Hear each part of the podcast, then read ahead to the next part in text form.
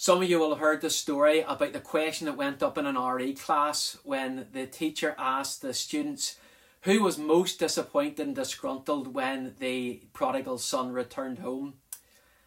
To which point one little lad stuck his hand up and replied, very smartly, the fattened calf. Most of us would have said, well, we know it was the elder brother in the story, as the fattened calf is slaughtered, this calf would have fed hundreds of the local villagers. It was a day of great celebration. It was an extraordinary feast because meat was not eaten at every meal. It was reserved for times of party and rejoicing. But it is the thought of this fattened calf that ac- actually triggers the rage in the life of the elder brother who has remained at home. This is what it says in Luke 15 25 to 28. Meanwhile, the older son was in the field, and when he came near the house, he heard music and dancing. So he called one of the servants and asked, What's going on? Your younger brother has come, he replied, and your father's killed a fattened calf because he has him back safe and sound. The older brother became angry and refused to go in. Well, the villagers must have thought that this father had the two worst sons in all of Israel. One had gone to the far country to the pigsty and blown all his money, the other one refused to come into the party and was an embarrassment on his own back doorstep. And yet the father graciously goes in verse 28, pleads or begs with the older son to come in. It's incredible because really, who wants a party pooper at a feast anyway? Who would want the older son there if he was going to just have a face on him like a Lurgan spade? Well, the answer was the father. The father wants this son there as well. He has a heart for both of his boys. Of course, the older son is having none of us. He's furious, and he stands in his perfect moral obedience. I've slaved with you all these years, a good slave, an obedient slave, but he says I'm still a slave, and he can't help comparing the fattened calf to, well, a miserable withheld goat. You never even gave me a young goat so I could celebrate with my friends, the older boy says. What should we make of this? Well, we've already noted that the older brother has also got his share of the inheritance in verse 12. The father's estate was on tap, as it were. He could share in anything around the estate that he wanted a young goat, a fattened calf, everything was his. It was just theirs for the, his for the asking. But the thing is, he never asked. He never wanted to share. He never wanted to party. He never wanted to celebrate. But there's nothing that makes us think he even asked for any of this. And so the older son is lost.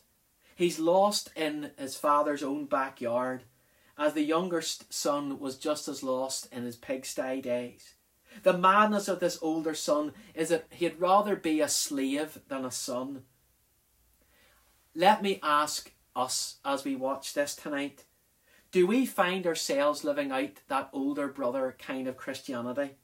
Do we have that subterranean anger deep within us that just wants to explode even whenever we're the slightest bit put out around church or anything else that knocks us out of the way?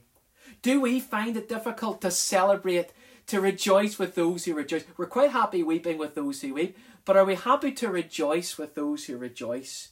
Do we feel constantly better? Let's be honest. Do we think of ourselves as better than other people. Superior even to those in church. We know more about this church. We've been in this church longer than other people. I'm Le Comfort born and bred. I'm Union Road, an established family. Is it all about us and our performances and what we've done? Because when we do that, we make God distant. Do we think of him more as a slave driver than our Father? May we, we need to remember how Jesus represents the Father to us. He is not a grudging paymaster. Our God is generous and He's the host of a banquet of grace. This is my body broken for you. This is my blood poured out for many for the forgiveness of sins. Drink from it, feast on it, all of you. He is not a slave driver. He is a running, hugging, kissing, robing, celebrating reconciler between God and man. Our Jesus welcomes sinners.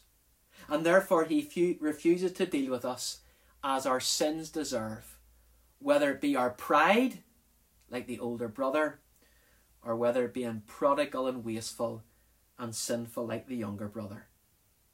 Today, forget your sins in the pigsty and forget your obedience in the backyard.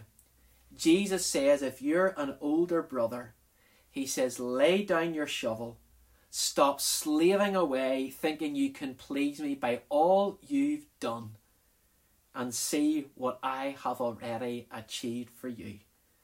Come home and stop looking in through the window wishing you were there at the party and come and join that party and sit around that table and share in Christ who gave himself and made himself nothing for you and for me.